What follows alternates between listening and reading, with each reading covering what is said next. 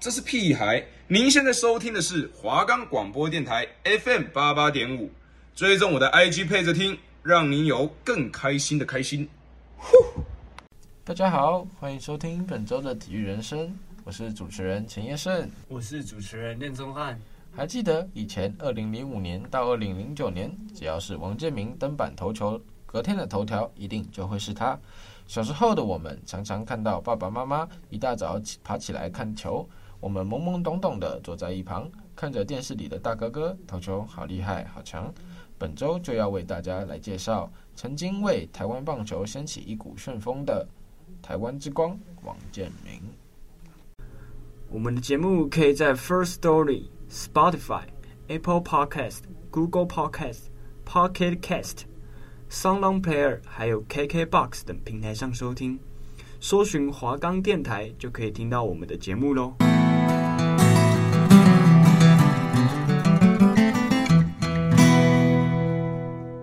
王建民于一九八零年三月三十一日出生在今台南市关庙区的新埔里，主要在台南成长。生父王秉颖在家中排行第三，小时候因为大哥王秉煌无子。王炳颖便决定将王建民过继至长兄户口下，由其大伯育养长大。其大伯经营工厂，王建民在就读崇学国小期间，因不喜欢念书且身高过人而加入篮球校队。在兼任篮球与棒球校队教练的鼓励下，开始打棒球。于校队甄选时，还自愿加入棒球队，在崇学国小少棒队中担任投手。一九九一年时，王建民当选成为第九届世界软式少棒锦标赛中华代表队球员，成为其第一次入选出国比赛的代表队选手。就读建新国中时，经由教练张习杰的调教后，在未来的发展上奠定了深厚的根基。尽管养父母强烈反对他打棒球，希望他能够成为企业家，但在王建民决心的毅毅力与坚持。最后还是让他继续打棒球。青棒时期的王建民选择加入传统青棒劲旅荣工队，也就是现在的中华中学。在荣工队时期，高中生的王建民逐步强化了自身投球能力与体格，拥有一百九十公分的身高和增重后匀称的身材，最快球速也进步到了一百四十三公里左右。国外球探一开始将王列入观察名单。一九九七年，荣工青棒队获得全国棒球选拔赛冠军，王建民也因此入选在加拿大举行的第十七届 IBAF 世界青棒锦标赛中华队代表选手。由于需要办理出国护照等证件，王建民便请父母将户籍资料从家乡台南寄至球队所在的台北。但也因此发现户籍上登记的资料自己为养子，无法接受事实的王建民连夜赶回台南询问父母，才知道亲生父母是自己的三叔。在发现自己的三叔是亲生父亲，而从小抚养长大的父母则是养父母后，王建民一开始无法接受事实，甚至一度不肯打球。最后在长辈与教练劝说下，才慢慢接受事实，并重新投入棒球运动。一九九八年，王建民进入台北市立体育学院就读，并成为第三届亚洲青棒锦标赛中华青棒代表队。由于获得曾效力日本职棒的总教练高英杰指导，及获得有“紫叉球王子”之称的学长蔡仲南教导紫叉球下，王建民投球技术获得进一步提升。在一九九九年，台湾青棒则是蓬勃发展。同年，曹锦辉投出台湾青棒史上新高的一百五十五公里快速球。而左投郭泓志也达到了一百五十二公里，加上 IBF 世界青棒锦标赛在台湾举行，很多国外球探纷纷来到台湾。而在同年，王建民除了参加三国四强国际棒球邀请赛、第八届荷兰港口杯中华城棒代表队外，也投出多场精彩的比赛。其中，他在梅花旗大学棒球赛预赛上对强敌文化大学。完投九局只被打出七次安打，而且送出三四三振，率队以三比二取胜。上大学之后才学的指叉球，在这一役发挥得淋漓尽致。两千年，王建民在大洋杯四国五强成棒邀请赛与甲组成棒春季联赛中表现优异，除了投出业余时期的极速一百五十一 km，其滑球也受到球探的注记，包括台湾大联盟、中华职棒兴农牛、日本职棒中日龙。乃至于美国职棒大联盟的西雅图水手、波士顿红袜、亚特兰大勇士、洛杉矶道奇、纽约大都会、洛杉矶安纳罕天使、亚利桑那响尾蛇与纽约洋基等球队，都对他展现出极大的兴趣。虽然亚特兰大勇士开出的价码比纽约洋基还来得高。但因为偶像罗杰·克莱门斯的关系，王建民最后选择投入纽约洋基。两千年五月六日，与纽约洋基队签下两百零一万美元签约金的小联盟合约。王建民以交换学生的身份前往洋基队的小联盟系统出赛。王建民从小联盟的短期一 A 球队出发，并投出不错的表现。然而，在两千零一年，王建民就因为肩关节唇撕裂进行关节镜手术。本年度日程都将在复健，直到二零零二年六月才在 EA 球队中复出。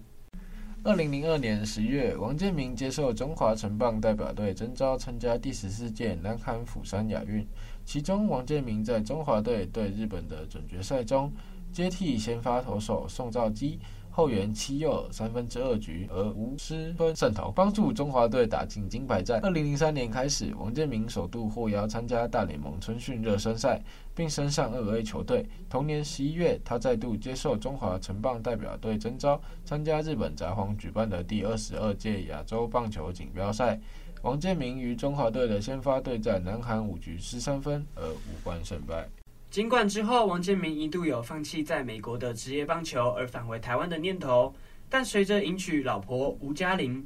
两人并共同至美国生活后改观。二零零四年初，王建民至台南关田营区入伍接受军事训练十二天，之后以接受大联盟纽约洋基队代训名义出国，再度获邀参加大联盟热身赛，但只投一人次就因伤退场。这年王建民还是从二 A 球队出发。并在季中顺利升上三 A 球队。升上三 A 后的夏天，王建民遇到了改变了他一生的恩师尼尔·艾伦。王建民在投手教练尼尔·艾伦的指导下，开始练习新的球种——伸卡球。王建民在学会声卡球后，发现自己对于投声卡球的效果非常好，使用频率大增，成了王建民的招牌武器。王建民的声卡球之所以厉害，是由于王建民用像投直球一样的姿势来投声卡球，球速快，尾劲强，让王建民的声卡球在飞进捕手手套前，会有相较一般声卡球非常夸张的下坠，让打者摸不着头绪，就算打造，也只会是一个内野滚地球。二零零五年三月，王建民在大联盟春训热身赛中投出出色的成绩。开季从三 A 球队出发。二零零五年四月二十六日，在小联盟待了六年的王建民于睡梦中被通知升上梦寐以求的大联盟。二零零五年四月三十日，美东时间下午一点十分，王建民在大联盟初登板，面对多伦多蓝鸟，最终无关胜败，成为第一个在洋基出赛的台湾棒球选手。也是台湾第三位登上美国职棒大联盟的球员，继曹锦辉之后第二位登上大联盟的台湾籍投手。二零零五年五月十日，王建民在主场率领洋基七比四击败西雅图水手，获得大联盟生涯第一胜。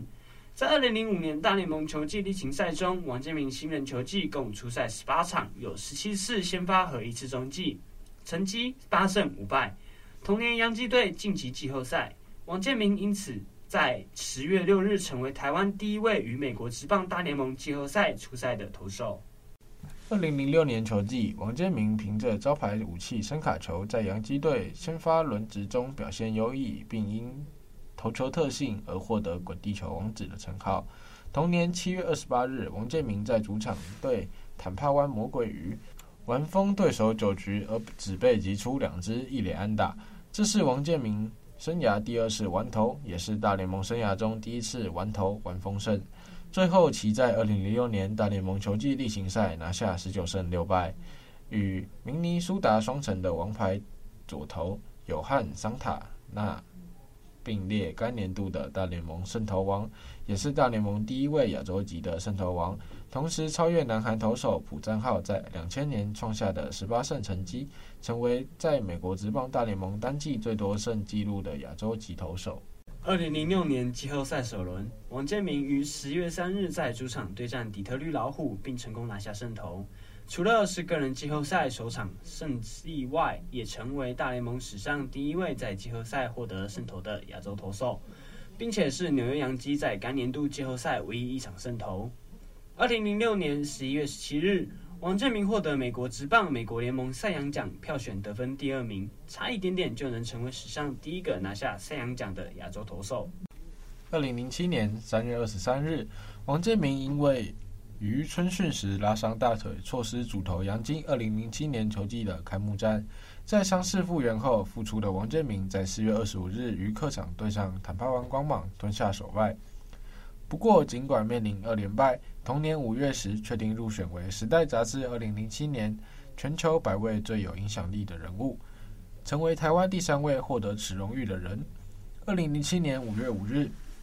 王建民在主场对水手的比赛中，主投八局仅失了一分，还投了七点一局的完全比赛。虽然在八局上遭击出阳春全垒打，但瑕不掩瑜，王建民二零零七年球季首场胜投到手。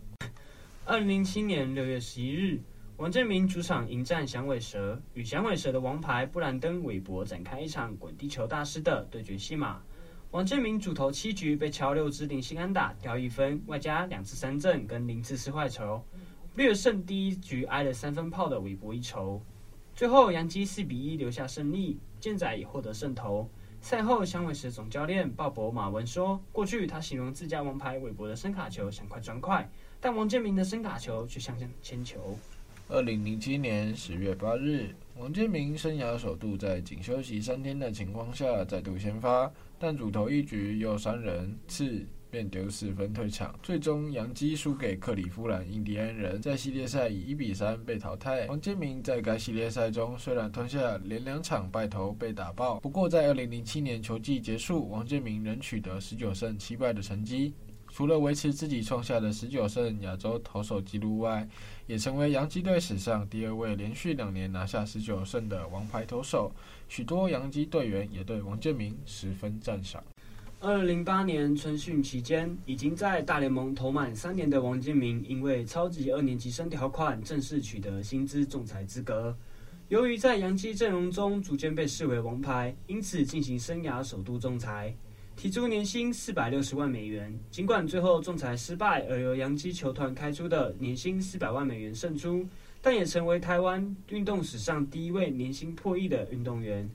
二零零八年四月一日，被视为重要王牌球员的王建民担任洋基二零零八年开幕战先发，为其职业生涯首度担任球队开幕战先发投手。此战迎战多伦多蓝鸟。王建民缴出主投七局失两分的优质先发，最终洋基以三比二获胜，王建民也拿下二零零八年第一胜。二零零八年四月二十二日，在客场对芝加哥白袜主投六局获胜，以生涯先发八十五场比赛取得生涯第五十胜，是亚洲投手最快达到第五十胜的球员纪录，也是继一九八六年纽约大都会投手德怀特·古登。以生涯先发八十二场夺五十胜后，近二十二年来最快达此纪录的大联盟投手。但就在王建民正朝着好的方向发展时，改变王建民一生的事情也正悄悄到来。在二零零八年球季六月十五日，王建民于客场对上休斯顿太空人，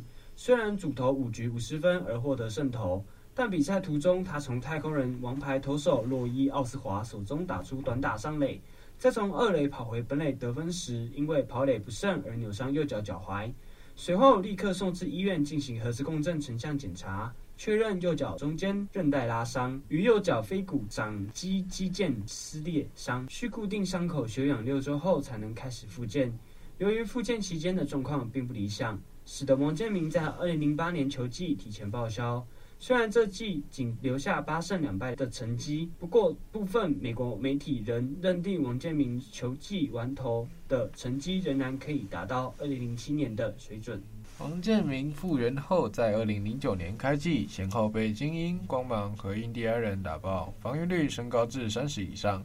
后来在健康检查中发现腰部有伤，被安排至小联盟进行复健赛调整，并计划最快至四月十七日重回先发轮值。不过，直到五月二十三日，王建民才再度登板，并在对战费城人担任中继投手，接替先发投手 AJ 伯奈特投球，主投三局被敲出六支安打，失掉两分，并有三两次三振。重回大联盟后，虽然王建民的投球内容及成绩有所回升，但还是与受伤前有落差，决定以复健方式来治疗换步。但进行相关医疗后，王仍感觉伤势未有太大的进展。二零零九年七月四日，王建民出战蓝鸟时，在第六局右肩拉伤下场。经过诊断后，确定是拉伤和黏液囊肿发炎。为此，总教练吉拉迪将王放入十五天伤病名单。后在取得洋基队同意下，王建民由经纪公司安排下至阿拉巴马州接受运动医学权威医生詹姆斯·安德鲁斯进一步的检查，认定了伤势为投手的噩梦——右肩关节囊韧带撕裂。随后，透过关节镜手术进行肩关节囊韧带损伤修补，使得王的二零零九年球季宣告提前结束。一般投手在右肩关节囊的韧带撕裂的情况下，就算治疗成功，但能够重回大联盟的几率也不过只有百分之五。随后，二零一零年，王建民选择离开了洋基，到自由市场寻找更合适的合约。最终，王建民以一年两百万美金加上激励奖金三百万美金的条件，共计最高约五百万美元的合约，加入了华盛顿国民。但由于王建民的伤势，二零一零年球季，王建民完全没有为大都会国民上阵过任何一场。同年十月三日，华盛顿国民队公布结果，确定不执行和王建民的直接续约权。王建民从十二月三日开始正式成为自由球员。不过，在隔年春训前，华盛顿国民队又以一年一百万美金的激励奖金再度网罗。经长期复健的王建民开始在小联盟 EA 进行数场复健赛。且让国民队评估重新回到大联盟的比赛中。二零一一年七月二十五日，在经过王建民不懈的努力复健之后，王建民奇迹般的重新回到大联盟。王建民重返美国职棒大联盟，先发出战纽约大都会队，主投四局失分六分，其中四分是自负分。虽然复出首战即败投，第二次先发出战勇士队也未获得胜投。到了八月十日。王建民在芝加哥客场第三次先发出战小熊队，主投六局被击出一支安打五十分，协助华盛顿国民队以三比一击败小熊队，拿下伤愈后及本季首场大联盟胜投。而在九月二十四日对决勇士队，主投六局失一分，率领国民队以四比一击败勇士，拿下本季第四胜，同时敲出他大联盟生涯的第一支安打和低分打点。二零一一年球季留下总计四胜三负、防御率四点零四的成绩。王建民在复出后的不错表现，也使国民队决定与其续约一年。二零一二年六月二十日，王建民因为先发表现不佳，被调到牛棚担任长中继，来调整控球的节奏。七月四日，被以右臂拉伤为由放弃十五天伤兵名单。九月二十四日重返大联盟，先发出战密尔瓦基酿酒人，主投四局失两分，但由于国民守备失误过多，球队最终仍以六比二输球。由于王建民在二零一二年的表现不如预期，且多次受伤进入伤兵名单。国民队决定不再续约，王建民再度成为自由球员。二零一三年三月二日，王建民代表中华队在第三届世界棒球经典赛首轮出战澳洲队，主投六局无失分，中场以四比一击败澳洲，拿下胜投。三月八日，王建民在日本东京巨蛋主投经典赛复赛首场比赛，对上日本队，主投六局无失分，但中华队终场三比四落败。王建民于当年度世界棒球经典赛预赛、复赛合计投出十二局无失分的佳绩，让大家看见当年的王建民回来了。经典赛结束后的王建民多在小联盟游走，寻求重回大联盟的机会，但由于重伤之后的影响，王建民的发挥始终不稳定。许多球队都不愿意将一名曾经受重伤、随时无法再投球的投手升上大联盟，但王建民依旧没有放弃，不断的进行复健，改变了训练方式，也得到了很好的效果。二零一六年一月八日，王建民与去年冠军队堪萨斯市皇家签下小联盟合约，若上大联盟，基本薪一百万美金，最高奖励金可达年薪两百五十万美金。经过德州棒球农场的训练改造后，王建民于春训期间球速明显提升，最快可达九十五迈。最后于春训出赛九场，两场先发，留下一胜零败、防御率二点四零的成绩。四月十日，王建民成功重返大联盟，在九局上半达成本季大联盟的初登板。重返大联盟的王建民已经不再是先发投手，而转变成中继投手出赛。这样一来，也能减少王建民在肩膀上的负担。五月四日前八局打完，以四比六落后国民的皇家，推出王建民九局上半登板投球，以一局两三振的内容结束这个半局。再靠着九局下 Lorenzo Cain 的再见安打，七比六逆转获胜。王建民相隔了一千零五十二天再拿下胜投。六月二十日，皇家与老虎的比赛，王建民以一点二局五十分的成绩拿下本季第四胜，也正式达到生涯一百个胜负的总和门槛。而他的六十六胜三十四败点六六零零的生涯胜率，排在大联盟史上的第十七名。但也就在二零一六年的八月三十日，王建民迎来了他生涯中最后一场比赛，也就是那么刚好对上的正是熟悉的前东家洋基。王建民以自己的招牌伸卡球投出自己生涯中的最后一球，球的轨迹是那么熟悉，被打者击中后也是熟悉的滚地球传一垒刺杀出局，画下一个完美的句点。九月十八日移出十五日伤兵名单，并被球队列入指定派遣。当周释出后再次成为自由球员，本季成绩为六胜零败，结算六十八胜三十四败。生涯六成六七的生涯胜率，排在大联盟史上的第十三名。退役后的王建民也回到了台湾，加入了中信兄弟担任投手教练。王建民也将自己的毕生所学以及在大联盟的经验传授给更多台湾的年轻好手们。王建民不只树立了一个台湾棒球的目标，也将台湾棒球带向世界。要不是受伤，王建民的成就可能远远不止这样吧。只能说天意弄人。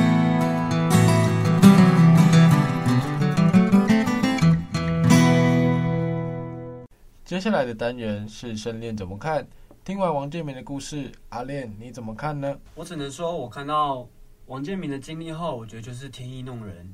一名好的投手，往往都是败在于伤势。像王建民这样非常有天分的投手。在经过伤势的打击下，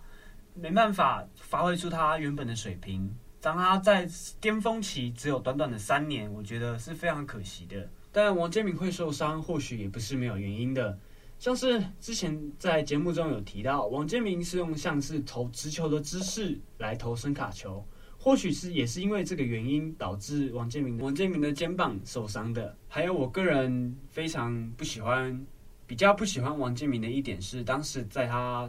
肩膀受伤，在动手术恢复复原的过程中，发生了一起婚外情案件。我觉得不管人生在多大的低谷，婚外情这种事情，我觉得是真的不可以发生的。那叶胜，你有什么看法？在听完王建民的故事后，我认为他就是一个非常努力的人吧，因为他一开始其实父母是并不怎么同意他打棒球的，但因为他的坚持与毅力与努力被他的父母看见了，所以他才得以在年轻时就开始接触棒球，然后一直接触棒球、棒球、棒球、棒球，然后到最后他变得非常厉害，然后进入了美国大联盟。然后进入了美国大联盟后，因缘际会下遇到了他的教他声卡球的恩师，那声卡球也变成了他一个非常厉害的武器。那以就是因为美国大联盟嘛，就是。算是世界棒球前前几前几名强的，现在好像算是第二，因为他们输给日本了。对，但那边的人的身体素质那些什么的都会比亚洲人来好，就是以硬硬体方面上来看的话，会是这样没错。然后王建民一个亚洲人在那边能够成为那么厉害的王牌投手，我觉得他是真的非常厉害，而且他对台湾的棒球圈的贡献也不小，就是他退休后也有回来当。就是台湾职棒的投球教练啊，然后也有去，也有为了台湾去，也有为台湾去参加那个 WBC 棒棒球经典赛，然后也是投了不错的成绩，对，然后也为了台湾的年轻好手们树立了一个树立一个厉害的榜样，让希望每位台湾好手都能够成为王建民那样，为台湾争光。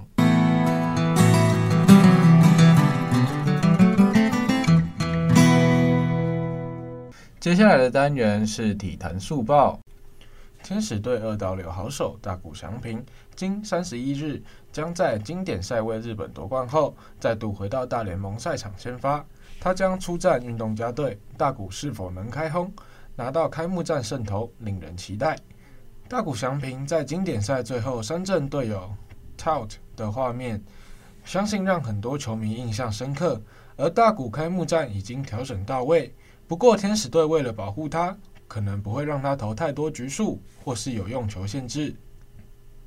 此外，大谷将打三棒指定打击，若天使队有机会赢球，又把比数拉开，他才可能提前退场。运动家预计推出二十五岁左投 Kelly Miller 先发，希望可以压制天使的先发打线。PLG 的三月例行赛已结束。近日进行单月 MVP 票选，效力于高雄钢铁人的林书豪单月场均贡献二十七点五分，是联盟之最，有望抢下来台后的首座单月 MVP。另一劲敌是新北国王攻守兼备的洋将曼尼高，最大优势是对上台新梦想家一战完成大四喜。自林书豪加盟高雄钢铁人后，不仅提高球队的人气，更使钢铁人重燃争取季后赛门票的希望。好小子除了个人表现出色，更是位超级好队友。吕政儒及孙思尧都是受益者。林书豪在二月开始替钢铁人出赛，一经打八场，率队拿五胜。尤其他适应 PLG 的强度后，在三月虽有两场因病故缺席，但他出赛四场，平均缴出二十七点五分、九点三篮板、八助攻。其中二十六日对桃园领航员还送出破联盟纪录的十五助攻。吕正儒本季遭遇空前低潮，在林书豪加盟前仅投进二十三颗三分球，命中率下探至二十五趴。近期重拾射手风采，在三月共进二十颗三分球，命中率高达四十趴。他能谷底反弹的关键就是林书豪不断给予鼓励，并为他找到好的出手机会。红袜队台湾好手张玉成今天三十一日受访，提到自己可以进入红袜队开季名单，自己心里很开心，也希望可以从头到尾打到最后。张玉成去年是棒球的浪人，从开季的守护者、海盗、光芒，再到红袜，总计他出赛六十九场，四轰，打击率为二成零八。他说出自己希望健康开季，还有成绩希望越来越好，也是自己的心声。在经典赛表现突出，张玉成还拿到 A 组 MVP，获得国防部长的外号。他自己很开心，代表国家，也希望更多球迷为他支持欢呼。红袜队教练 Cora 提到，张玉成手背上面有一定的能力，加上他可以正手游击，以及已经用完选择权，当然就留在开季名单。不过，张玉成在红袜队开幕战并未上场。T1 直男联盟与 PLG 联盟之前传出合并举办台湾大赛的想法，对此，今三十一日，T1 直男会长钱维娟表示可以多交流，兄弟登山各自努力。钱维娟表示，从上任后就多次表态，希望能与 PLG、SBL 多交流，时机还没到的情况下，大家就先各自努力。外传国内有政治力想要介入，两年内想要完成合并。不过，PLG 执行长黑人陈建州先是在个人社群上表态，兄弟跟山各自努力。钱维娟也认为，目前双方应该先做好自己的事情。过去日本职篮也曾有合并状况，创造出不同分级的 B 联盟，或许未来可以期待这样的状况发生。转任中信金融学院篮球队总教练的许志超率队拿下富邦人寿 UBA 大专篮球联赛公开男二级冠军，明年将带队挑战公开男一级赛场。在 UBA 带队的资历迈向十年，他侃侃而谈，这十年来他所看见的是大专杯的能见度越来越高，对球员来说是种鼓励。富邦人寿冠名赞助 UBA 走向第七个年头，使 UBA 能见度越来越高。今年更有公开二级赛事在台北小巨蛋举行的创举，UBA 关注度日渐升高，让教练、球员都感同身受。带大专队有十年经验的许志超表示，现在的关注度真的很高，这个相当明显。他认为这对球员来说是好事，会让大专球员更专注投入训练，而表现在球场上。